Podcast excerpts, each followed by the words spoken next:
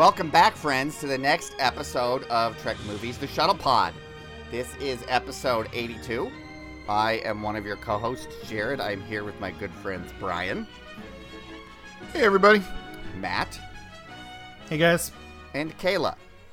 Hey guys. Though to those of you in the comment sections, it's Dr. Iacovino. That's right. Okay, so it is today, June 8th, 2020, and we have an episode uh, that at least I've been looking forward to for a little while till we decided on this as a topic. Uh, one night, uh, I think it was after we'd finished recording, we started talking about the first season of TNG. And the, the general consensus is that it's bad, right? That it's sort of it's sort of what they had to get through. Um, there, there was a lot of, you know, there's even uh, uh, there was a lot of drama behind the scenes. Shatner even did the documentary "Chaos on the Bridge" about some of the nightmarish conditions there in season one, and then season two was kind of transitory, and then season three is when they hit their strides. But, yep. That's but the common Mm. wisdom there. yeah, that's the common wisdom. Uh, however, uh, Kayla wanted to challenge that. We kind of wanted to do sort of a devil's advocate approach where we advance this idea that some of these episodes are terrible, and Kayla gives us her insight on why perhaps they are not, or at least you need to rethink that before settling in on your prejudice against the first season of the Berman era. And, you know me, I'm always the apologist for various things that are hated, right? I mean, Well, that's the because- generations apologist. That's because you're, Yeah, uh, you are definitely a generations apologist. I'm happy to be branded the generations apologist, And- but I am becoming the season one apologist because um, recently I've been. My husband and I have been rewatching, a, do a whole, doing a wholesale rewatch of Next Generation. So you know, from the first episode all the way through, watching one or two a night, and we finished season one. And by the end of it, I thought, you know, I because I, had that idea too that oh season one everything sucks until Riker grows a beard blah blah blah it's all goofy and weird but it was fantastic and there were some episodes that we came away from that we were talking about for weeks and referencing and I'm like there's real trek Trekism Trekism you know Roddenberry ideals and like just great shows of the characters and moral stances and ethics and blah blah blah and there was so there's awesome stuff on display in season one and so I say you know, let's put season one of Next Generation on trial, and I will be the defense attorney. Okay, very good. And we will be the tribunal finding you guilty. So think of us as like that three headed snake god monster that Q summons in the episode Hide and Q, right? And you're basically Picard quoting Hamlet at us. How about that? Perfect. That's perfect. Okay, so th- I think there are some episodes that at least the four of us agree are great from season one, and I think a lot of other people feel the way t- that way too. So I'd like to save mm-hmm. that for the end if we have time, and instead dive into some of the ones that are more easily brushed off. Kayla, that you had a lot to say about. How does that sound? Sure. Well, I thought too we might want to start with like a sort of opening statements. Ah, so I have some things that I But would like to it. say. Just, just my, Oh, my. yeah. Go but for but it, I yeah. thought be, before I even say anything, I thought it would be nice to maybe you guys could go around and say what are your general feelings and you know be honest on season one, and then I can follow up with with my thoughts after recently rewatching it. Okay, that works. So you know, Brian, do you want to start? Yeah. Let's go alphabetical. Sure. Brian can start. Sure. um, I too rewatched the entire series when the Blu-rays came out. I, I as the seasons came out, I would watch each season entirely, which is the first time I had done that in many, many years.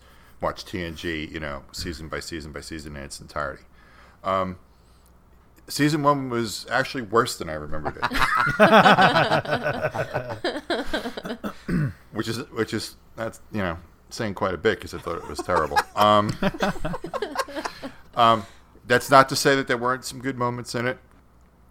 Um, there are several, I'd say about four or five shows that stand out to the season and kind of point the way to where where it might be going later on. But yeah, I thought it was a hot mess. I thought it was a hot mess when I watched it in 1987. Um, I'm sorry.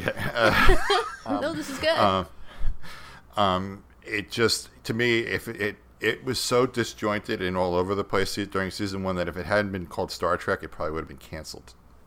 I think that's fair. I also think if it hadn't been for the goodwill created by uh, uh, Voyage Home, that that bought a lot of goodwill. Yeah. I think so. Yeah. and we all, you know, and We've I think there about is there was enough likability with the cast itself. I think that was ultimately as shaky as season one was, the characters were more or less fully formed by the end of the season. By the So end, you're- yeah. Mm-hmm. yeah, you could, you could already glom on to you know somebody you might really enjoy. I think Data like emerged very quickly as something that the fans would rally around. I, I think Somebody, I think know. Geordi came uh, was the first one to really blossom into such a likable character, and I think that was Hmm. a lot because LeVar Burton was the biggest star of all of them at the time. He was, Oh, yeah, yeah. yeah. Oh, but yeah. when uh, when the promos for that show came out, the only two people I knew were LeVar Burton and Wil Wheaton. Yeah, hmm Yeah, yeah. mhm. I recognized some of the other faces like Patrick's and, and, and Frakes, but I didn't know their names. You know, the only, th- yeah, it's true. Yeah, LeVar definitely had a more of a profile during season one. Um, but you know, Data emerged during season one, so there was the characters were, were there, so there was that was something you could glom onto, even if the show itself wasn't really working particularly well overall. So, um, yeah, I think it's it's one of the weaker seasons of all in the entire franchise. I think. yeah. Um, and season, I used to lump season two. We, that I'm going to go off. On, I'm not going to go too far off on a tangent. I used to lump the first two seasons together, which was not fair. Season Yeah, two is a great deal better than season one. Yeah. yeah. Um, anyway, that's my feeling about season one. It's um, like I said, there is a handful of episodes that make it worthwhile, but it's it's kind of a turkey. Matt, what about you? I would say uh, I don't know if I'd go quite as low, you know, on the on the low bars as Brian has set, but I would say it is quite mediocre overall. Like, um, I think it's also as we, you know, just sort of hit on. There's a lot of ups and downs. Like for every pretty decent episode, I feel like there's something that plumbs the depths of terrible that kind of more than offsets it poten- potentially. That's, you know, that's, that's that I, I'm be glad to pull see you pulling your punches here, Yeah. Matt. Well, I mean, this is the season. I hate to trot it out, but this is the season of Code of Honor. After all, I mean, come on, it, it's Yeah, right out of the gate, man. Yeah, right out of the gate. Okay, It's it's hard to recover. But one anyway, thing I want to say about Code of Honor, there's one cool thing I liked in it, is where Tasha is doing like the martial arts training on the holodeck, because that Yes. seemed like such a plausible, reasonable application of the holodeck for Yeah. a Yep. paramilitary organization It was like, uh, for training. it was like right? real life, you know, Street Fighter. You know what I mean? E- Like, exactly. So Yeah. I, I remember Yeah, watching yeah. that, and they set it up because they want to show that Tasha is, you know, uh, uh, uh, physically capable for Yeah. when the fight at the end, right? So it's like a Chekhov's gun type of thing. Um, Yep. But I remember like looking at that thinking, yeah, of course they do that. That makes more sense than using the holodeck for like running around and whistling pop. Oh, yeah. weasel. yeah, exactly. They should be doing like you know they should be doing like rugged hikes and like Yeah. runs and you know general like physical workout stuff Yeah. on the holodeck for sure. L- like they did in that episode of Discovery where they, they had like a uh, uh, uh, um, what's the word like a marksmanship training exercise like that kind of thing. Oh yes, yes, yes. Right. hmm Definitely. So now my impression, and this this is why I think it's so important to hear Kayla's perspective on this, is the three of us we all watched this when it first aired when we were kids, right? Yep. Yeah. Exactly. And Yeah. Kayla didn't. And so that's what's so interesting for me is her perspective of consuming it retroactively. Because for me, even though I can, l- I have two, two main things on my takeaways from the first season.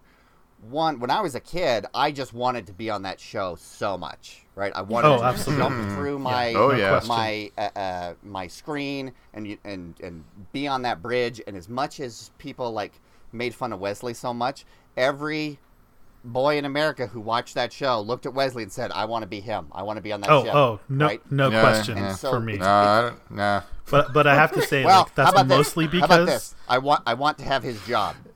yeah, How about that? I, I Yes, I'll, Yeah. I'll go with Yeah, that. yeah, but I, yeah, I, see, I, I did not. I, I, He was Will so Wheaton's a poorly year older than in me, season so I'm like, okay, so I- that's a, I should be identifying with him, but I did not identify with. yeah, I, sh- I should say my identification with with Wesley actually really happened in season two when he got much better. That- that's Yeah, the they best- wrote they wrote him much better best after Wesley that. yeah. But episodes yes. are season two, absolutely. But like Yeah. to have your mom say, "Hey, I'm going to get you the, an, an internship flying the ship," who wouldn't Yep. want that, right? exactly. Yep. Yeah, yeah, Yep. for so, sure. So for sure. I have very fond memories just of, of that as as a, as a kid. Now the other thing that I look retroactively back at season one in terms of its missteps was Rodney's Rodney's Roddenberry's uh, general tone. I don't know. It's it's late. Uh, was Roddenberry's general tone of this is a perfect universe, right? Where Yep. there's no challenges and no problems, and everyone and, and we've grown beyond despair and all that kind of stuff. Um, Yep. Because this lurched so far in one direction that the rest of the franchise of the Berman era was basically trying to compensate for it. I mean, if you look at Yes, Deep Space yes. Nine, Voyager, and Enterprise, they are all desperately trying to create drama by being as different from TNG as they can, or at least specifically from what TNG was set up in season one, right? Which is uh, interesting. So I'll just point out that uh, TNG was the most successful of all the franchises. No question. Well, no but question. but I think we're when we say TNG, we think like seasons three through six, basically. You know what I mean? When we yeah, Yeah. Peak Yeah. TNG. Sort Yeah. Of. Yeah, we mean after Roddenberry's influence waned. Mhm, E- that's sort of wane. e- yeah. exactly. So you're you're right to sort of p- to point that out to me, and there's no question that it's the most successful of the fran- uh, instance of the franchise at all.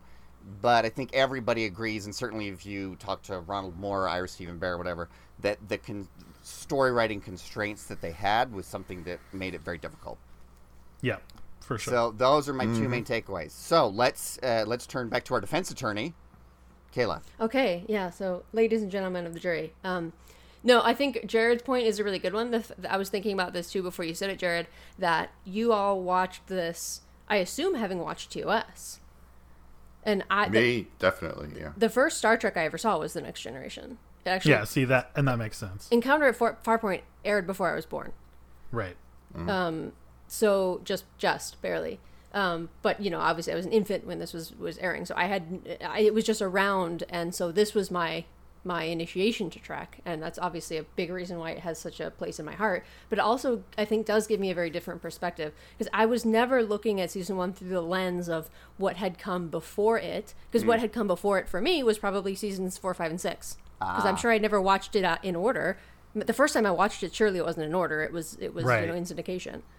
Right. so you know so for me it's a completely different perspective and i i, I in, a, in a way don't have the baggage of tos and comparing this to that. I'm actually more comparing this to the later seasons of t and g and so i see it as oh this is like the past. This is like the the place where you know whatever your favorite season like somewhere in the middle let's pick a random season like five or six. If you love that season like this is where it came from. So you're almost like looking back fondly. So that's when i see goofy things in season one I don't just go like, "Oh my god, this is horrible," because I I already know the end of the story. It's gonna get good, and so Which is true. If, if if hindsight, you know, is and- helpful. yeah. And I came with hindsight. Right. You see, to me, that doesn't help the material, though. Like, I, Um, no, I'm just bad, sharing Bad what- stuff is bad stuff. Well, I'm just sharing what my perspective. So it it, it resonates differently with me because if I saw season one and hadn't seen any of their seasons, I might be worried for the future of the show if something was really bad, right? Yeah. But if you're looking back on it, like, okay, we can look back at, you know, Spock's brain, right? Pro- one of the worst episodes of Star Trek ever, right? Certainly with the And- silliest name. But we laugh at it. We're not upset by it because it was just one of the stupid episodes of TOS. But the, the, the franchise was fine. So that's par- partly, I think, where I'm coming from. So, um, I guess the point that I want to make in my opening statements is that the Next Generation season one has some goofy moments, some bad moments, some goofy and bad episodes. But on the whole, I feel it delivers some of the most amazing, in particular, Picard moments. Um, it introduces some of the most pivotal and important things in Next Generation, sort of quote unquote history and beyond, which I'll point out a few of those. And even in all its goofiness, it has one hell of a heart, which really shines. I agree with that. It does have a heart. All right. And to me, that's the most important thing is like the overall tone and the heart and the meaning and what it was trying to say and do. And I really like resonate with its message. All right. Okay, which what are some prime Picard moments that stand out to you, that, like that you mentioned? Um, okay, so here's one. I think it's a good example because not everyone agrees that this is a good episode. Um, this is an episode called Symbiosis, Mm-hmm. Mm-hmm. which mm-hmm. I really like. I think it's one of the my favorite episodes from season one. And this is the episode where yeah, there are two planets in the quote unquote symbiotic relationship. The one planet um, is wealthy and the other planet is poor, and the wealthy planet is supplying medicine to the poor planet. But it turns out we learn that the that the medicine they're supplying is an addictive drug, kind of like an opioid, which um, it, at first was necessary, but then basically all they're doing is feeding the addiction. Yeah. But the rich planet is the only that's the only um, is, is the only source of their economy on the entire planet. So if they were to just say, okay, you can't sell them these drugs anymore, their entire society would collapse.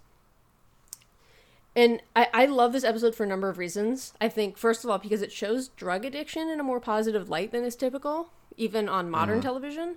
Um, it shows the drug addiction as more of a disease and something done to a person rather than a choice. Or, or in this case, Um, a whole, a whole civilization, not just a person. Exactly. Yeah. So you're not like, oh, these are just some low lies. Like, no, they're they're they're addicts. They can't help it. And and it shows how you know, even though you know the the rich planet are a bunch of dicks for doing this to the poor planet, like clearly that's wrong morally. But it's not so easy to change things, right? Because if they simply just change it, okay, you can't do this anymore, their entire economy collapses, and so then you're harming those people. And Picard comes against, you know, one of his his run-ins with wondering what to do because on the one hand, the moral thing would be to stop this drug trade, and on the other hand, the prime directive. And he also can't put this rich planet into disarray. You know, there some people on that planet are innocent, right? And so in the end, he pulls it off in such a Picard way. He ends up saying, um, "Okay, I'm gonna just go, I'm gonna go ahead and remove myself completely from the situation. So we will let the addicts have their drugs, but we will not do the other thing we had promised, which was to fix their ships so that they could get more drugs." Yep. So he, Mm-hmm. he outwits them using the Prime Directive. He does, and he also doesn't out the rich planet.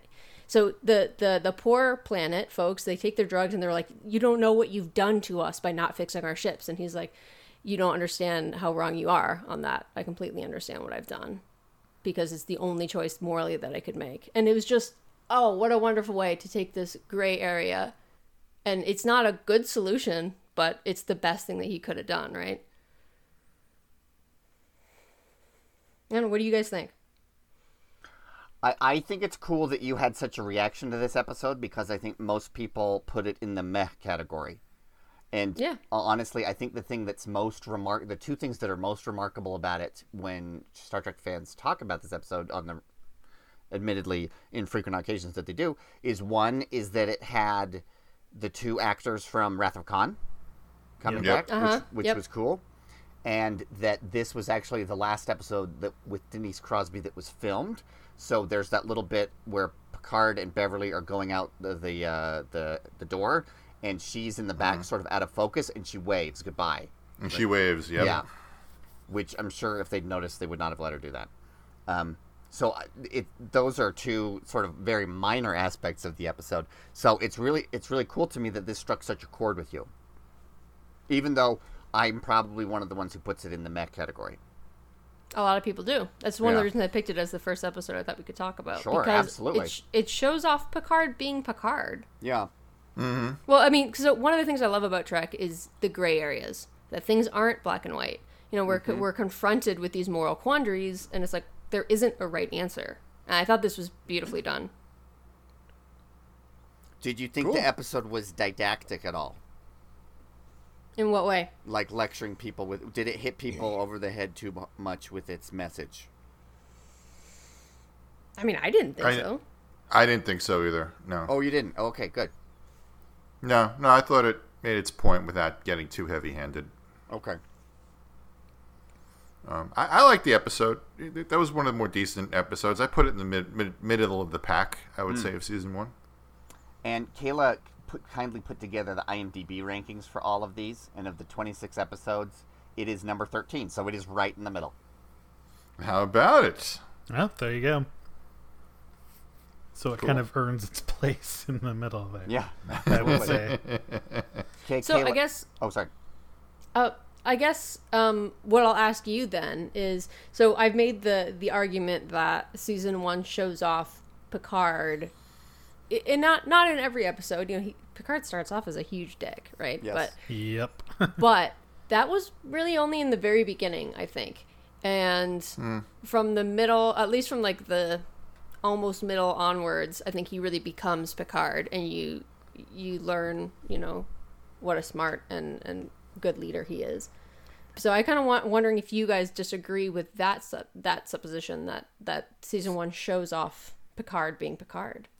my reaction to this is if if we look at the and I probably said this before, if you look at the original series, we have a triad of characters, Kirk, Spock, and McCoy, who have these very different worldviews, and that's where the drama comes from. And in season one, the triad is Picard, Riker, and Wesley, who were idealized versions of Roddenberry himself at d- different ages, right? So mm-hmm. Riker's how he envisions himself as a young man. Wesley's how he vi- envisions himself as a boy, to the point that his middle name is Wesley. And then Picard is sort of how he saw himself then, as this very wise Renaissance man. And you can't. This is also why they split up the action the way they did through the first couple seasons, where the away team would go and have something that might involve shooting and, and fighting and stuff, and then Picard would stay on the ship and he would have maybe Yeah. the more contemplative uh, adventure, right? Yeah, and Patrick hated that. I'm sure he did, and and he got his revenge on that with the movies. He absolutely got his revenge on that. oh yeah, and then some. Yeah, the fact that he murdered Academy Award winner F. Murray Abraham by saying "Time's up, Ru'afo," and then letting him burn to death. That was his revenge for season one. Yeah, as as we've as we've discussed in, at length in the past, movie Picard is very different from TV. Different Picard. character. Yes, Oh, very yeah, different. Very different. Um, so I think this is an episode where Picard sort of started to seize the reins, right? Where he's clearly more of a driver in it than the guy on the ship talking, while Riker does something mm. perhaps more interesting for people to watch. That's fair. So, so I would Yep. I would agree with you that this was an episode where he started Picard started to become Picard. As the captain, yes, I don't think the personality was there yet. I still think he was kind of an asshole through most of the season and into season 2 uh-huh. also. I don't feel like Picard kind of mellowed out, and I don't think Patrick had a total grip on him until season three. What which episode? And this maybe is a digression. Which by which episode would you think where he started to get a hold of things? I think it was just a slow organic phenomenon. Yeah. Like it just over time, you just like he, he there was a certain stiffness to the way he played him for a while. I thought, and I don't know if that was by design or if that's because Patrick wasn't comfortable playing him. But I felt like it took him a while to find the right notes to play with Picard. And the writers didn't really know what to do with Picard for a while either. I don't think, So- as you kind of intimated that you know Riker was off on the doing the adventures and Picard was just doing this contemplative thing on board ship. Yeah, I mean, in season one, I can't think how many times Picard basically yells at people over the communicator. What's going on? Report things like that. Because Yeah, he's yeah. just standing there like totally out of the Yeah. loop. You know, Yeah, I didn't. I which like is that unfortunate. Matt, yeah. Um, as I've said on the podcast before, I didn't like him for a while when when the show first started. He was just kind of this stiff ass Brit. He could be very snotty at times. And the defining quality of him as a captain is he a selected a ship to to lead that would have kids on it, and b hated kids. Yeah, Right. Yeah, Like Yeah. there were plenty of ships that wouldn't have had kids on it, and he could have been captain of them. Yeah, but he wouldn't have been the captain of the first Galaxy class starship. I know. Let's see what this Galaxy class starship can do. That's, That's right. another weird thing in the first season is they're always bragging about how amazing the technology is. that is true. They do that a lot. That is a good point. They Yeah. do do that a lot. Yeah. Did you, did you get it? It's eighty years, like in the future from TOS. Yeah, that's what it get Yeah, is. A- yeah. A lot of it. A lot of it was. Yeah. Yeah. that's a lot of it. So, okay, so let me try another angle because another one of the things that I think makes season one important is the fact that it introduces a lot of really important things for the for the franchise. So let's let's start from the top. Let's go from the earliest and, Okay. and follow, follow through. So the So let me, first let me guess what the first one is. I think the first one is. Can I guess? The- yeah, guess. The holodeck.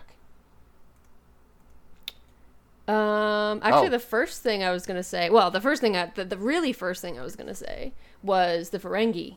Ah, okay. It's the first time we ever meet the Ferengi. The first episode that It they're is. in, The Last Outpost, is Is not a particularly memorable episode, No. except for their um, weird whip thingies. Which would never come back. yeah. yeah, which are best forgotten, really. And then, of course, the yeah, so they're completely different. They're a completely different race than we get to know later, especially in Deep Space 9 But even in um, the the next episode, we meet them in the battle Yeah, um, much better. I actually really like that episode. Um, so that is not only the next the time we really establish who the Ferengi are, at least the very beginnings of them. You know, obviously Deep Space Nine they get much more more established, but in general, establishing who the Ferengi are. Um, uh, and of course, that's the episode with the Battle of Maxia, where they have that red orby thing, and they're like mind controlling Picard. This is the also the birth of the Picard maneuver. Yep. This is the first time this is ever mentioned. It has been referenced a ton in episodes to follow, and even most recently in Star Trek Picard. Yeah. Yep, true, true. Mm-hmm. We also, before that episode where No Man Has Gone Before, um, is where we meet the Traveler, which is a really important character. And even though he only appeared in, what, two episodes? Three. Three. Uh, three. Three episodes of yeah. the entire seven seasons. He, he's like, people know who the Traveler Yeah, is. He's he very left a mark. memorable. Oh yeah, big time. and he That- you know he he ended up having you know a, the most important role in terms of like Wesley what happened to Wesley and this idea of different ways of mm-hmm. exploring the universe like this was in what the one two three four five sixth episode we meet the traveler Yeah, He also, I think he was uh, a finalist Yep. to play Data, that actor, if I remember correctly. so everything about the traveler to me is like that's classic trek in a lot of ways that whole story even of where no man has gone before is is very classic trek to me Yes, I agree. That's one of the better episodes of the season, no question. I also, I really like the sort of analog special effects they use, like when they get, you know, to the edge of the universe or whatever, and there's like the uh, the bubble bath or whatever it is. Like uh, Yeah. it, it could have been stupid, mm-hmm. but it still looks like captivatingly beautiful. Yep. They did a beautiful job recreating that for the Blu-rays. Oh, did they? I haven't seen that. I should check it out. Yeah. oh Right, you, Matt? you've Oh, to yeah. watch all the remasters they're insane yeah. I mean that's I mean that was that was filmed, so all they did was just put the layers back Recomposite together. it. Yeah, Yep, exactly. yep. So it's it's amazing what they did in '87. Yeah. Yep. Okay, how about this one? Now let's jump right to, to Jared's point. The holodeck.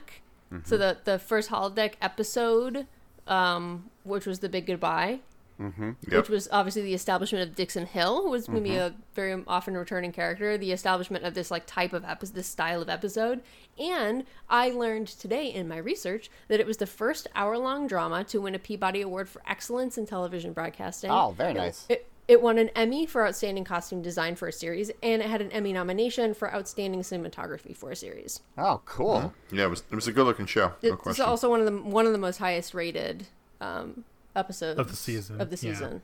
Mm-hmm. Yeah, So the big si- goodbye. number six on your list. Yeah. Mm-hmm. Okay. So now my thought with the big goodbye is they were trying. Brian, I, correct me if I'm wrong. I think they were trying to recreate the aesthetic of a piece of the action to try to pull in TOS fans and give them something Yep. familiar. Do you, do you think that's Yeah. accurate? I think that's definitely a reaction a lot of people had. I think it's even noted on the Memory Alpha page that that was one of the main reactions that people had. That it was Yeah. too too similar to a piece of the That's action. funny. I, I never thought about it because it wasn't like a farce. You know what I mean? Yeah, I never put that I never together, thought of actually. it that way. No, I never thought of it that way at all. Interesting. Even I think Data's hat looks a lot like Kirk's hat. I'll have to double check that. Hmm. Well, It well, does. maybe Yeah, I think it does. You're right. I think it does. Yeah. Yeah. So that, That's part of just the style of the era, though. They used Sure. to tilt Yeah. their their hats like that. You know. My favorite part of this episode is when the guy is hitting on Beverly and she has no idea what's going on because she's such a fish out of water, and he gives her some gum and she Gives just a gum. eats it. Yeah. Yeah. It was so good. The, hol- I so also the I love holodeck- I love the guy who plays uh, Cyrus Redblock. Is that his name? The big bad in that. Yes. Yep. Yes. He would he would come back on an episode of Deep Space Nine as like an evil warlord, and then he also played Elaine's dad on an episode of Seinfeld. Great character actor. Memorable episode there. Yeah. Yeah. Yeah. Mm-hmm. Yeah. He's a memorable looking dude. Oh yeah. So of course, uh, the uh, one of the other great holodeck episode of season one is another beloved episode one one zero zero one zero zero one, the Spectac- Binar episode. Spectacular episode. I love.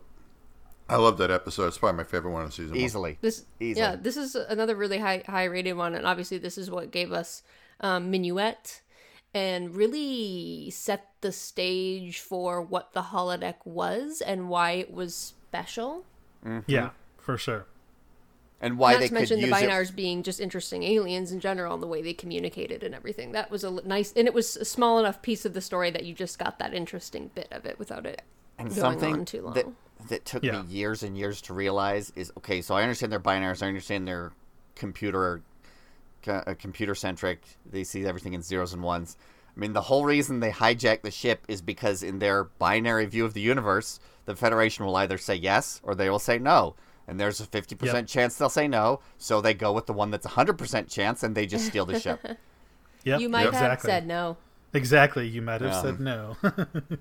Yeah, that was a great episode. Very good. It's also this this is the episode that uses the whole cast the best, right? Every even though it's very Picard and Riker centric, everybody has something fun in this episode. The whole business with Geordi teaching Data how to paint is a very memorable moment from season one, and the introduction of Worf and Tasha playing Parrises squares is really good. Which Oh, of yeah. course, Yeah. when they bring back Minuet in season four, they would bring back Parrises squares as well as like a, a little tell to uh, the foreshadowing that they were uh, referring back to the same uh, episode and character. Very well executed, terrific episode.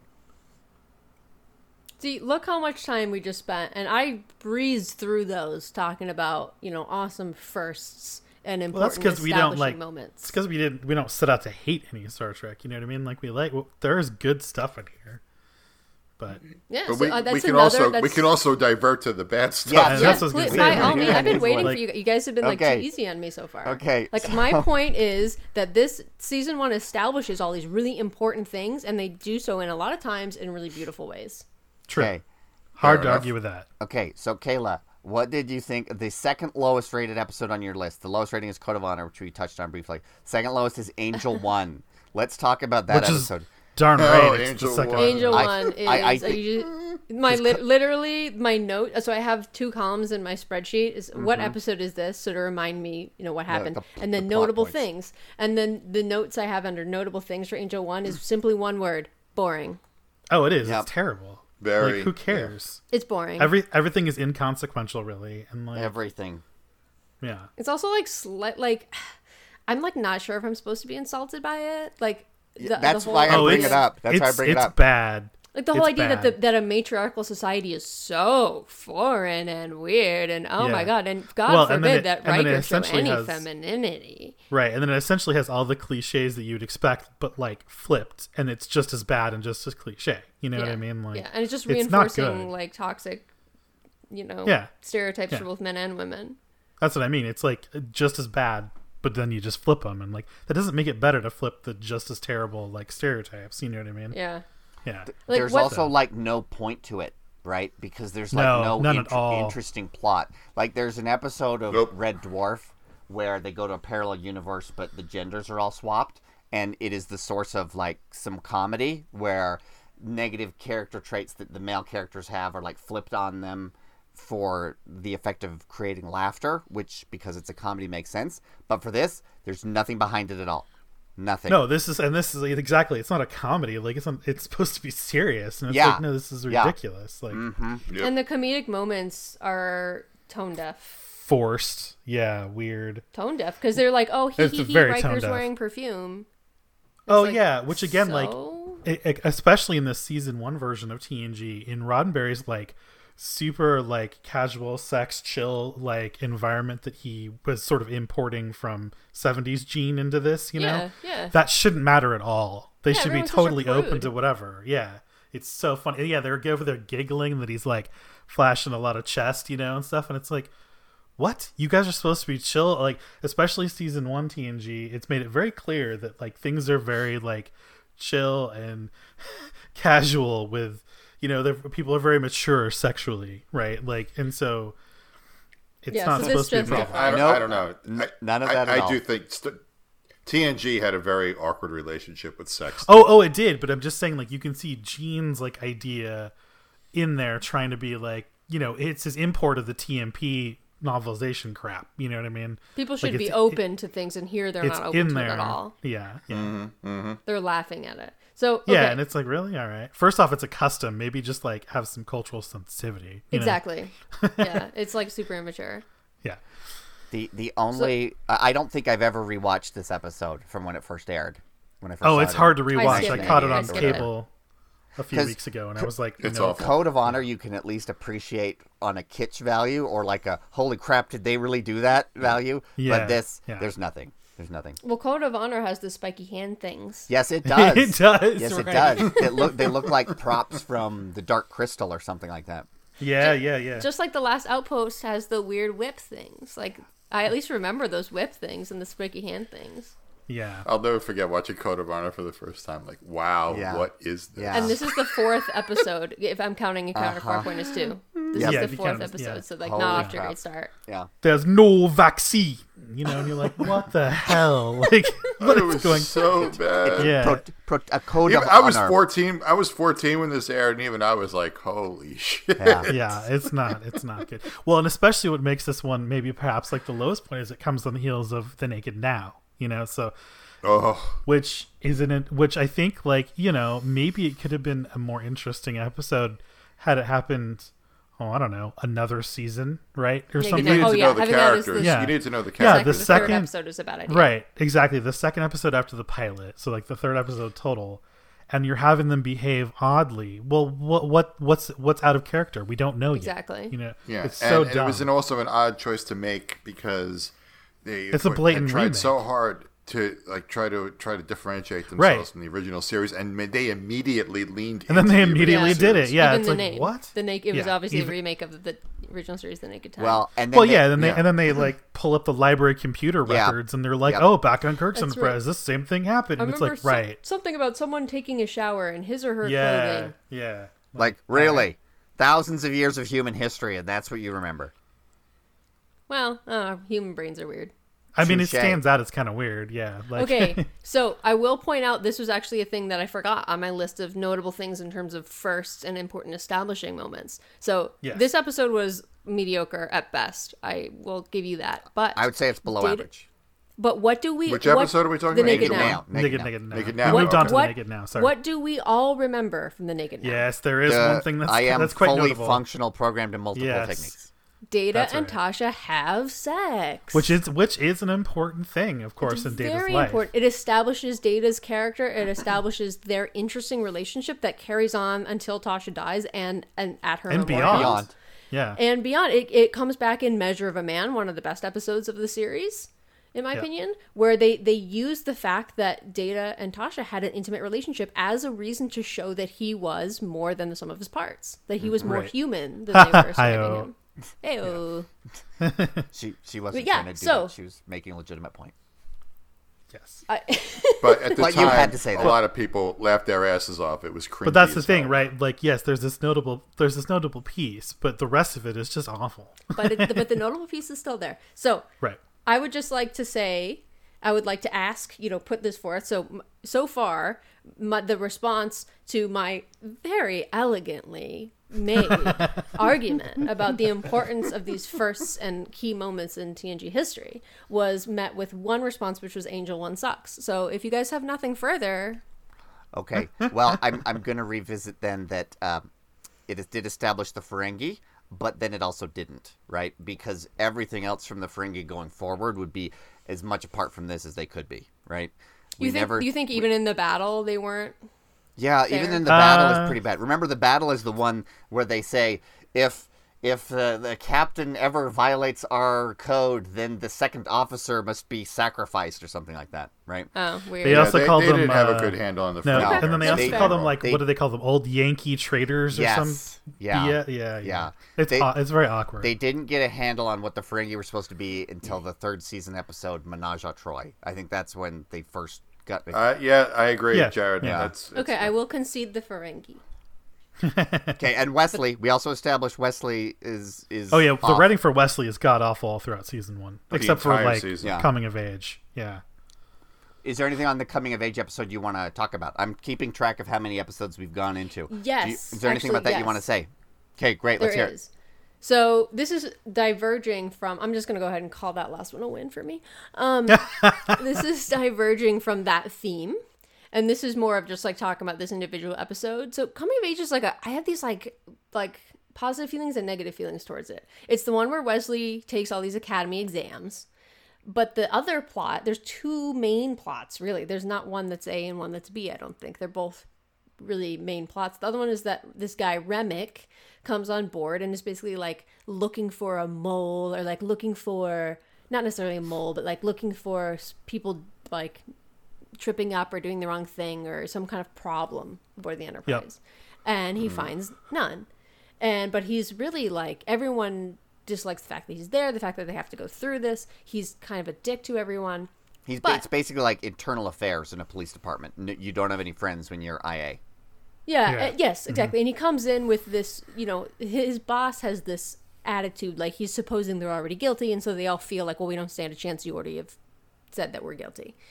But in the end, he he said, you know, I think it's actually even though Remmick and they're still mad at him at the end, and I kind of wasn't mad at him at the end because he really shows us what it means to, like, like you said, you don't have any friends in this job, but he's following orders and he's doing his duty, even if that duty is stupid.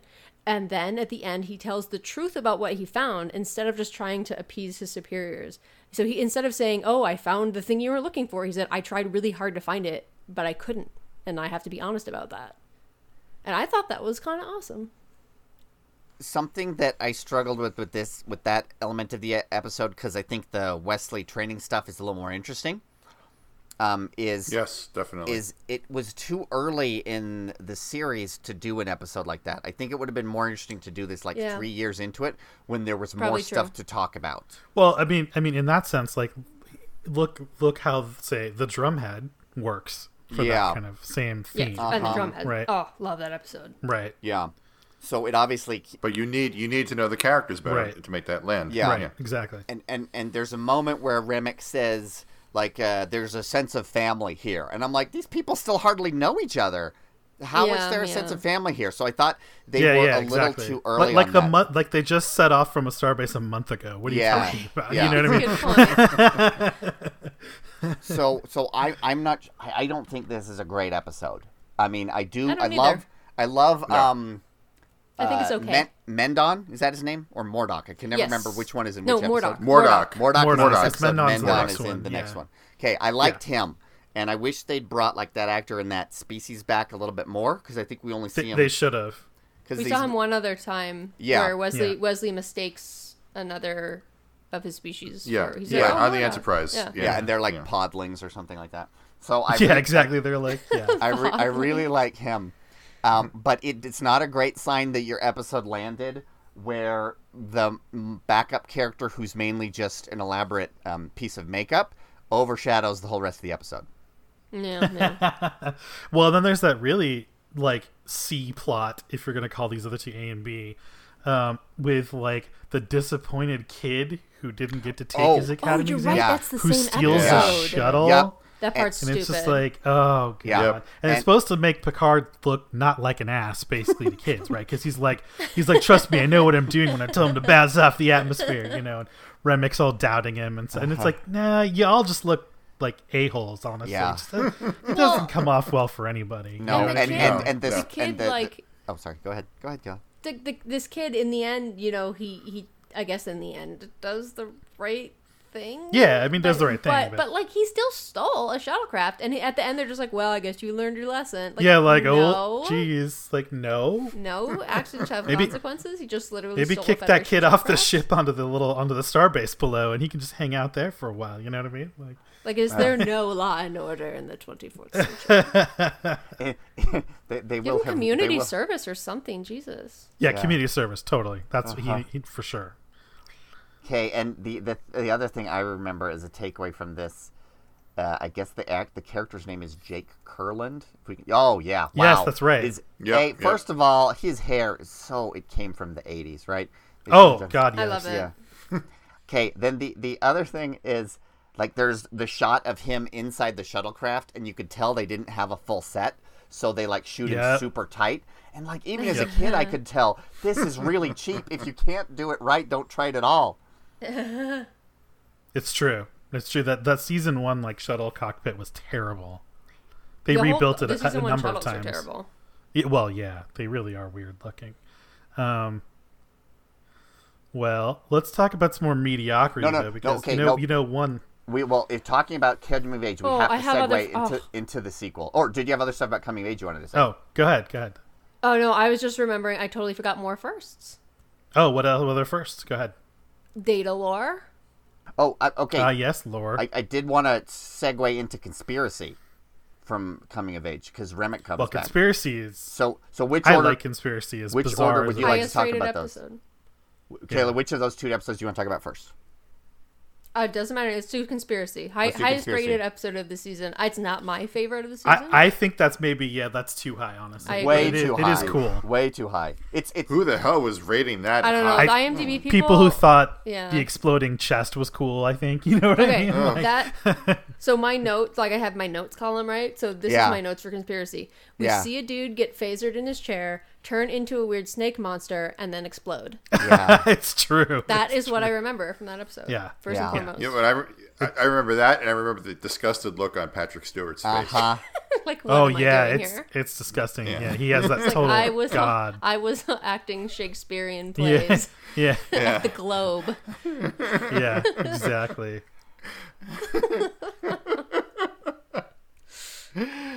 Yeah, I, I I think my mom didn't let me watch this episode when I was a kid because of the gruesomeness. And Oh so yeah, I- oh yeah. It was very, It's- very strong not for material children. for 1987. Yeah. very weird Yeah. from everything from like the the eating the uh, um the the worms. mealworms, Right? basically. Yeah, Mm-hmm. Yeah. There's also some terrible fight scenes when like the old man like starts kicking Riker in the vitamins. face. They do wonders for the body. And you're like, Exactly, yeah, it's like, and oh, it's just God. ludicrous. like, there's nothing. how could a director have done that and said, uh, and and been and gone home and gone to bed and felt good about himself the next day? It's just.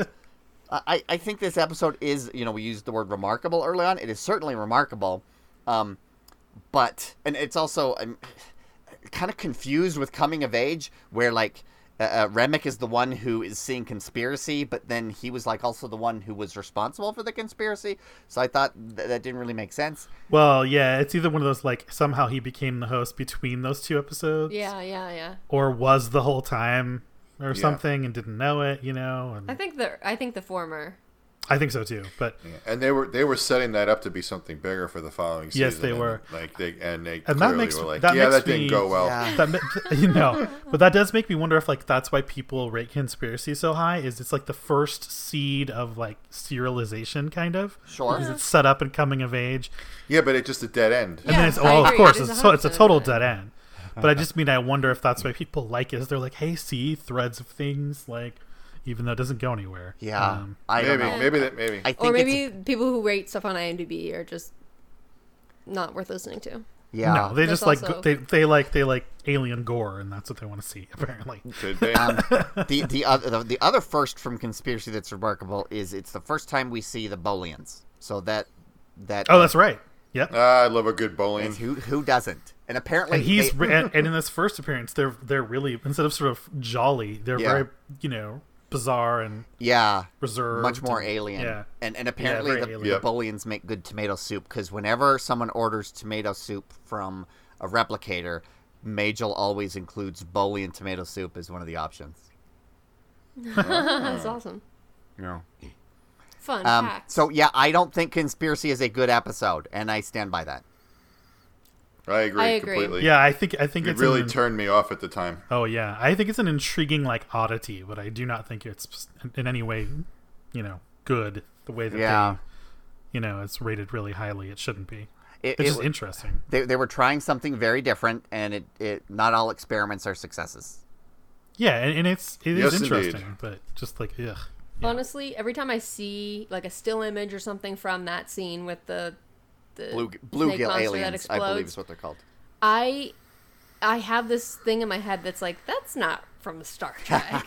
they never did that. it, is- it- yeah it That's definitely doesn't fit the rest of the, the the the rest of the era the rest of the Berman era it doesn't fit it at all Doesn't No. fit anything. So we've talked about some remarkable things, but let's talk about some stuff that I think drags the the drags the score down because Okay. there's a bunch of stuff that that I think just we can Okay, touch just on knowing quickly. that I have and then some d- more in data, my data lore. Wait, can Oh, we talk okay. about data lore? No, no, go for it, Matt. Well, I think I've da- talked I a think lot data on lore- Sorry, sorry, sorry. I think Data Lore sort of speaks for itself. It's the first lore episode, and like, yeah, there's the crystalline entity which they Crystalline use again. Yay, yeah. serialization sort of that they come back to it. The But otherwise, Entity. like, it's kind of a crappy episode. Okay, I- I no, it's not kind of. It is. It It is. is a crappy episode. Um, it's so crappy. They don't even the, the tell is supposed to be lore can use contractions and data can't. Um, yeah, until they screw it up. but they No. screw it up, right? They're not even Yeah. paying attention to their own script, right? And also, And then I'm- they I'm- give and then they give Lore a, an obvious like bad guy twitch for a while, which Yeah. is like just ridiculous. Yeah. Yeah, of course. And, and I'm, I'm gonna. This may be an unpopular opinion. I know we all love Brent, but Lore appears in four episodes. I think only one of them is good, right? I don't think the descent stuff with Which the one? Uh, brothers, which is spectacular, Brothers. Yeah, Yeah, Brothers is very good. spectacular. Um, I don't think the descent stuff with him in the tail end of season six and beginning of season seven. I don't think that's good, and I don't think Data Lore. I agree. Good. Yeah. Well, at that point, it just gets. It's like, oh, lore. You're gonna. Yeah, I mean it's into the it's the evil twin cliche, you know, again and again. Yeah. And they try. They do this reveal of like it's lore, and you're supposed to be like, oh my god, and really you're just like, oh, really? Oh. All right. Yeah. I guess it's uh, the, the, the writers are like, ah, I guess we need to give Brent something to do. you were contractually obligated to. give him Contractually, some uh, more, yeah. More That, no, that's that's the movies. Okay, but having said yeah, that is definitely the movies. Yeah. But uh, on, Uh, Kayla, so on your thi- list, that's the second highest rated for IMDb users. That's the second highest rated episode. See, of and, and I think that's crazy. I It- think it should crazy. not again. It should not be that high. Yes. It should not be that high. Well, there there are a lot of big data fans out there, guys. But this isn't even this doesn't even look good for Data most of the episode. You know, he's Yeah. he's he's at his most sort of naive here, right? Like, and I don't know. It's just it, it's not good overall. Um. I think Home Soil is a better episode. Oh yeah, I think Okay, Homesoil's a better episode. And Home Soil episode gave the franchise one of its most memorable lines, which of course is, Ugly bags, bags of of mostly, mostly water. water. Yeah. yeah, yeah. great line. And see, that's actually an episode that I used to not really give two hoots about, Mm-hmm. and now have have like, we we did it on this podcast. In fact, I sort of reevaluated it. and I We like oh, it that's right. We talked about that Yeah. uh, a couple Uh-huh. years ago. Mhm. Yeah, Yep. the uh, Right. from a screenwriting perspective, that episode is structured beautifully. The way Right. they set up a science fiction idea of the terraforming, they establish this is the normal. Our characters learn, our heroes learn that there's a mystery. They get involved in it. They see there's another mystery behind it. They solve it using their ethics and their intelligence, and then they fly off to the next adventure. From a, from a story writing standpoint, if Very you wanted to teach Trek someone writing. how to write a good Star Trek episode, this would be the model you'd use. So, Oh yeah, Uh, season I- one. although the I think the costumes for the uh, and the acting for all the uh, terraformers is pretty bad. But I Yeah, can, I yeah, can- yeah. They're pretty yes, bad. Yes, yes, yes. yeah. Uh, um, but this the scene where Data is in the uh, mining facility or whatever, and he the he the uh, the laser attacks him, and he needs to destroy it. I thought that was kind of cool too. Mm-hmm. So, for all those, see, but again, we're, we're finding some good nuggets here and there. But I would say that there's some stuff that is not Okay, let's hear it. particularly Let's redeemable. hear it. We, we've, Uh, I uh, think the Lonely Among Us is not in any way Oof. particularly bad, good. very bad. Um, Yeah. yeah, eh. yeah. Again, you get into this weird thing where like Picard can beam his essence out, and then they can pull it back into his Yeah. body. You know, Stupid. the very first, the very, I think the very first like miracle transporter cliche uh, of TNG anyway. You know, the very first time they do that ridiculousness. Um, Okay, can I? Can I right can- after it, Oh, sorry. oh yeah. Well, I was just gonna say right after it is Justice, which is just awful. Oh, can I, can I say some things I hate about the last app about Lonely Among Us? I mean, Yes. Sure. okay, so this is when um, sort of the didacticism of season one is that it's most sanctimonious because there's the the two races who are like Oh, yeah. comp- uh, uh, in conflict with each other, the lizard race and the dog race. And Picard says, "Can, can you believe they even com- uh, fought with each other over different forms of economics?" Which is like his Yeah. little like thumbing his nose at the Cold War, and it's like, I mean, there's difference between the conflict between the U.S. and the Soviet Union besides just economics, because of course, Uh, yeah, in order exactly. to enforce the Marxism of the Soviet Union is complete deprivation of human rights, right? So Right. that is completely tone deaf, stupid, and wrong, right? Then the other thing I don't like about this episode is it took them. If we talk about it, it took them a while to figure out. Um, Picard, it took him even longer to figure out Worf because there are a lot of scenes in season one where instead of like the nobility and the and the awesomeness of like Kor and Kang and Koloth, um, he's basically like a werewolf. And there's a scene in this where, yes. like Yes. he's- like there's an electric shock on his arm, and he gets Yep. mad at it like he's going to punch the electric shock. Right? Yeah. It's so Yep. stupid. Yikes. Like this man lives on a spaceship. He should know that it's not like a, a demon he can punch. It's just electricity. Pull your arm away. You're right. Yeah, yeah, that's that's very true. Oh, this is such He's- a bad episode. Oh my yeah, God. he's in that little like random little like basically under a staircase somewhere with Geordi. Yes, exactly. Yep, yep. Yeah. Stuck, but being a junior officer, very like stupid and uninteresting stuff, and it's just like, oh, okay. Yeah. yeah. Oh my Yeah. gosh. This okay, is one what of the else? worst What- episodes of the season. I concur. Oh yeah, yeah, for sure. Uh, M- Matt, what Uh, else have you got? We've al- we're we've almost to an hour. What else have you Yeah, got? we're gonna just kind of run through them. So then we also have, I think, I think Haven is quite terrible. Oh yeah. Um, oh. I So uh, bad. The the really pretty bad. off, the really cheesy looking, not even really a babe. It's supposed to be sort of a ba- 80s, 80s like babe. 80s, babe. 80s, yeah, Yep. for- like like 80s music video babe that this dip, Fawcett hair. this Like dip that, dreams Uh, about. Tawny apparently, Kitaen it's like from the Whitesnake video. Yeah, very Yeah, but Tony even- Katanish. yeah. but like but like the budget version of Tawny Kitaen, you know what I mean? The TV rip, you know, version. It's like, oh god.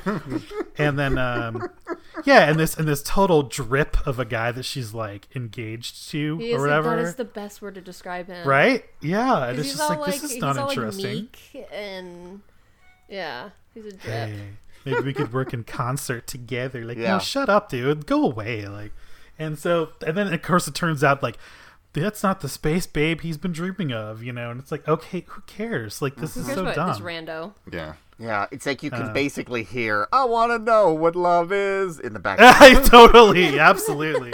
it's like Yes, this would have been yes. too cheesy for Air Supply to write uh, a song about this episode. Oh yes. Also, God, it's I- you know, totally no an one- adult, '80s adult contemporary hit. right yeah, they're exactly. making. Yeah. Mm-hmm. And you know, no one loves Majel more than I do, but this is not a great introduction to the character. no, it's No. it's, it's it took a little while It's for them to figure out Lwaxana. Yeah, Yeah. yeah, Mm-hmm. it did. Again, till the I think the Ménage à Troi episode. I think that's when they nailed it. In Yep. the end of season three. Also, there's a bit at the beginning where there's a Betazoid gift box, which I remember Yeah. because it was a very powerful card right. in basically the Star Trek card game that in the from the '90s that was built or that was designed to be like a competitor to Magic It was the Gathering. powerful. Yeah, it was a very it was a very powerful card. Right. Because you could- Oh no when way! you played it, you could pull any three cards out of your discard pile. Anyway, Wow. that is something you shouldn't know. Anyway, but the actor who plays the Betazoid gift box, do you guys know who it Yep. was? Yes, I do. Armin Shimerman. Armin Shimerman. That's right. Oh, oh, that's right. I forgot Yeah, about forgotten. that. So if you, if you go back and like just watch, they're like, don't watch it. Watch, get, look at a screen cap. Yeah, of please it. don't See watch if it. it's Now him. that Please don't watch it, it. Yeah, don't don't go watch it. Don't Yeah. do it to Okay. yourself. And Don't then do this. there's a stupid thing where the after Armin talks, you know, and God love him for taking one for the team on this one. It opens up and it spits out all these jewels, and Tosh is like, "Oh, look at these amazing jewels!" And it's like, wait, you've established that like you're a post-scarcity society where you don't care. and about also that they like can jewels. like replicate all that stuff at a Exactly. moment's notice if they wanted to. So it's not really Exactly. that intriguing. Yeah. Yeah. Well, it's maybe they're whatever. like the sacred chalice of Rixx or The something. sacred chalice of Rixx is a clay pot, Kayla, and you know it. exactly. Come on, we know we all know that. But maybe it's like a they're like named jewels or something. yeah, it could be. It could be. Okay, what It's- else? Well, I'm so- sure we have some more worst hits we can go through. We definitely Let's do do. it. Um, Well, Matt brought up Justice. Yeah, Justice. yeah, yeah, I can't Which- forget justice. Justice. le- Which le- yeah, let's not gloss over how Again, just though, awful. I will I will say this for Justice. Terrible episode. Some great moments with with um, Wesley saying things like about okay, this long, great but awful. this thick? Yeah, um, and then he falls in some flowers in a and, he, and then he's that- all like, "Oh, I I don't think I know. I'm used to your games that you play and all this stuff," because he thinks they mean like, Yeah. you know, doing it. It, it, yeah, it is so terrible, but uh, but fourteen year old me did enjoy watching that episode for obvious reasons. for obvious reasons. Yeah, and it my my my point for justice i in, in defense of it being a part of season one it made its mark it's memorable it's bad but it's because of the Yeah. the worst directive thing it could be is forgettable and it's not that Um, I still. I think would it's call bad. that grading on a curve, killer. Yeah, yeah. um, uh, well, okay what's better Ju- lonely among us or justice which one's better oh, justice, justice. Justice. 100% I, I would give justice by yeah by Okay. a little bit. Yeah, The the the the you talk about uh, like first and and like motifs that they come up with in first season. The one that they came up with in this was Worf giving like cute little statements, right? Like when the lady Oh, hugs yeah. him, he looks to Riker and says, "Nice planet," right? And Yeah. so I think that's the mm-hmm. first time he did that, and so we were just complaining about. I was just complaining about how Worf is basically a step above a werewolf. But this was the first glimmer of a hope that they might be able to get some, some Yes. character out of this character. S- someday we will get good tea, nice house out of him. Yeah, but one of his best it- lines ever. It, but Yeah. I mean, in order for Worf to become Worf, Tasha had to die, really, because That's it. True, Yeah, true. Tasha. And that brings us to 100%. Skin of oh, Evil. Oh, go mm. ahead. Yeah, I have no love for this episode at all. No. I don't like it. I don't like it one bit. No, it looks cheap. It look it's It looks cheap. The whole premise is odd. It feels well. It feels like they had to kill someone off, and this Yeah, is well, what they that's whipped exactly up. what it is. yeah, Exactly, and that's that's exactly it. Although I- I, will say Riker getting gooified. I find that cool. disturbing. Yeah, it looks cool, and I still think, find like, that kind of disturbing. the practical it effects that they did with Armus, I think, look awesome.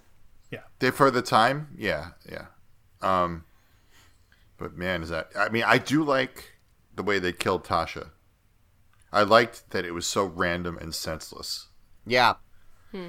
Because yeah. I mean that. Yeah, it, 'Cause it was was like like- space it- is it's dangerous. very shocking. It's very Yeah. shocking, and it's like you don't see it coming at all. I thought I remember that very clearly watching it at the time, being absolutely stunned at the end of the episode when she did not come back.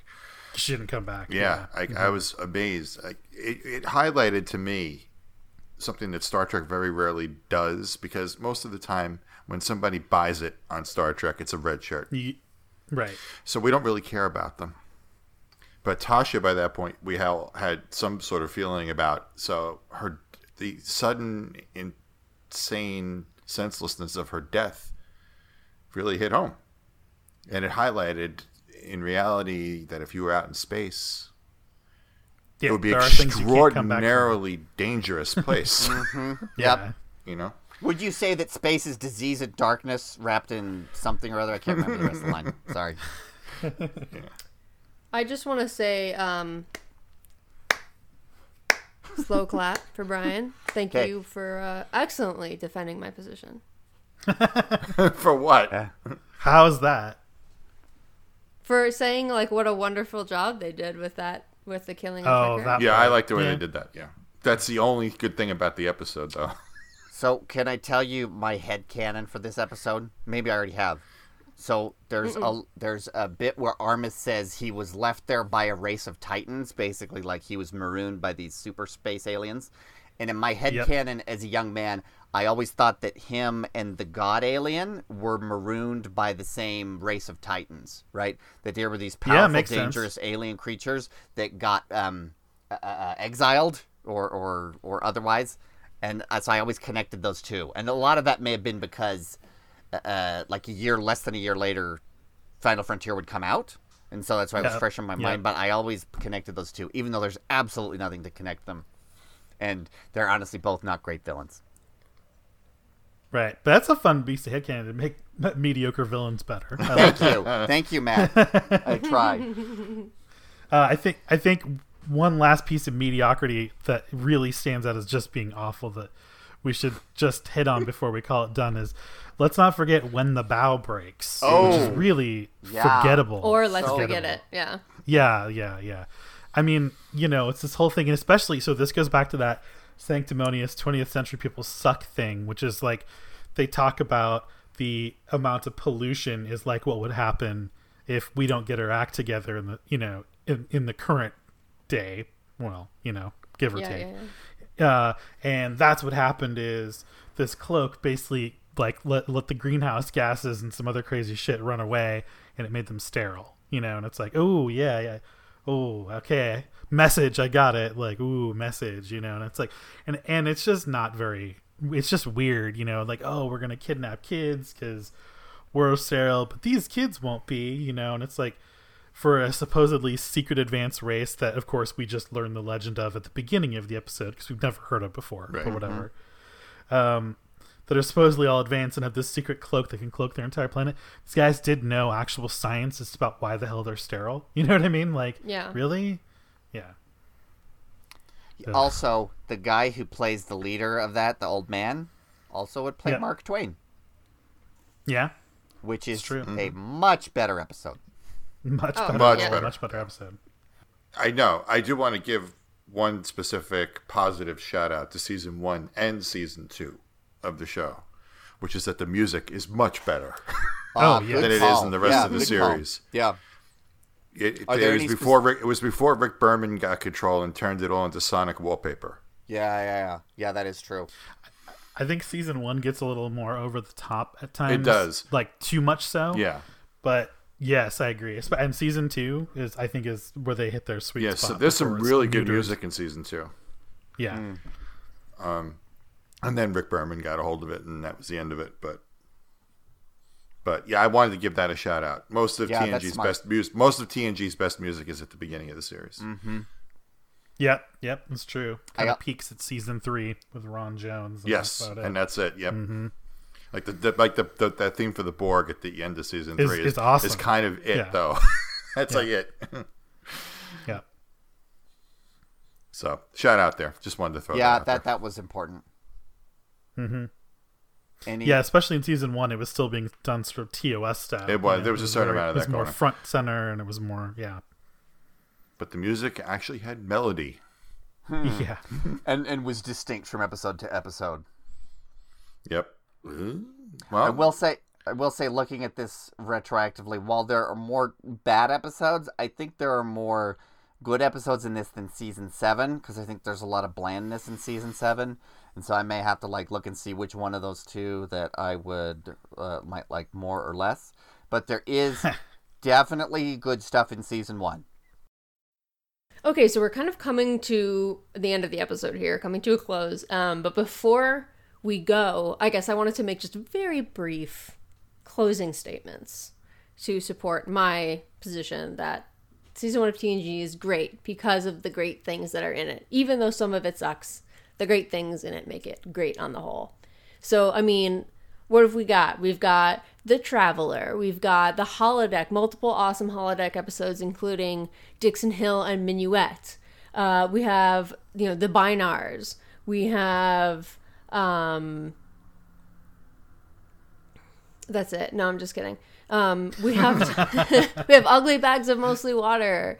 Um, uh, you know, we have the Picard maneuver. We have all of these like th- things that are important for setting the stage later in Trek. Even, even I think that the whole point about Naked Now is a great one because it's a mediocre or poor episode overall and a poorly placed in, in the chronology of the series. But that little moment of Data and Tasha having sex make this memorable and establish really important things for both of those characters that have like really lasting repercussions. And so I think that makes season one important. And I think the good moments of season one, there's some really Trekkian moments in there that just shine. And to me, those outshine all the rest of the stuff. And there, there are a number of forgettable episodes. The bad episodes, I think the forgettable episodes are the worst. Those are the most egregious. The bad episodes, things like Justice, um, you know, even the last outpost are uh, more so justice. Is you know, justice is memorable as heck. The naked now is memorable. You know, we we remember it for a specific thing that happened, um, and that gives it an important place in our brains and an important place in the universe that is Trek. Even though, you know, even if it's not all good, it's memorable. So that's sort of my that is my um, argument for why season one is great and people should go and watch it. And they should, if they have to cherry pick episodes, absolutely fine. Go and watch the best episodes that season one has to offer. And I think you will appreciate it as an important piece of Star Trek history.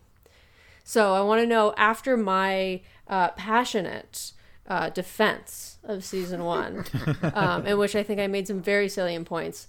Have you guys at all reconsidered your positions on the first season? Well, Brian, you had Go the ahead, mo- Matt. mo- oh, okay. I was gonna say you had the most sort of negative of the two of us. So if you want to say anything, No, I, I just it, no, not really. I figured. I mean, it, no, I mean, I, I highlighted what I liked about it. I don't think just because it introduces certain things that follow up later is enough justification for some of the bad stuff that is in the season.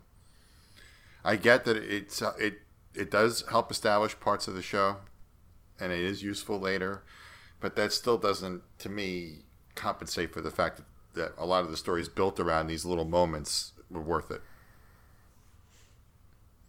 yeah, Like, yeah, That that's that's basically what I feel about Alright. it. yeah, It's you know, it's, yeah.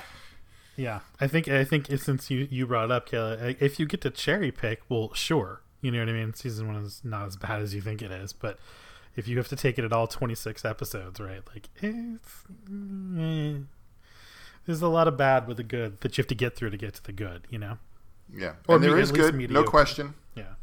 and there is good, no question, Oh So- yeah. and so- certain things that definitely point toward the, sh- the show's future. But I thought those moments were few and far between. But you will concede that it's not all bad. Oh no, I never conceded it was all bad, but a lot of it is. Well, I guess we can leave it to our listeners to also let us know in the yes, comments. please. Do you hate season one? Do you love season one? Do you fall somewhere in between? Will you go wa- rewatch some of the best season one episodes on my recommendation, or are you just like, no, screw that? I don't need that in my life. Yeah, let's hear what you guys have to say about it. Very, it's I a am cool. it's a good. yeah. It's a yeah. It's The- a good The other topic of discussion. last moment because I I love having the last word. Um, it's a powerful position to have.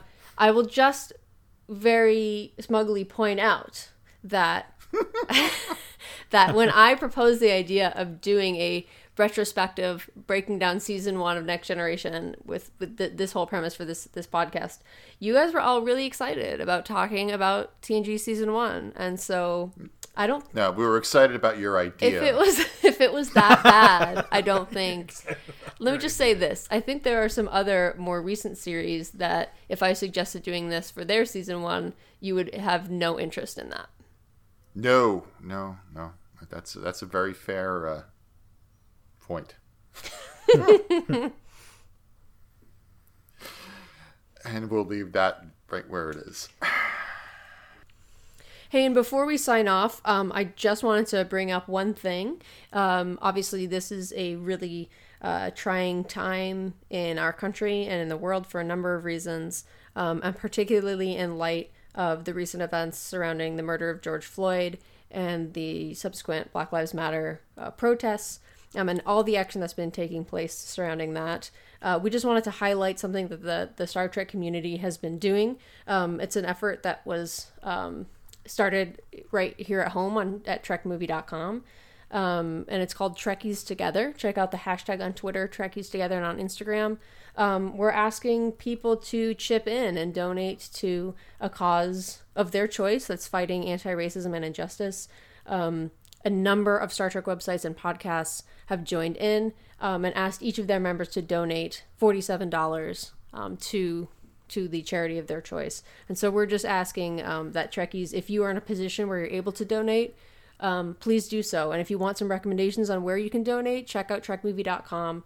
Um, again, look at that hashtag Trekkies Together. We have some suggestions there for you. And there's a number of really awesome charities out there doing some wonderful work for the African American and Black community.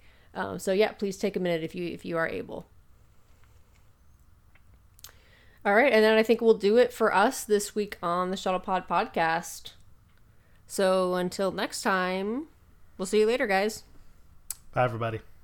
Bye, buckaroos. Thanks for everything, and we'll see you guys next time.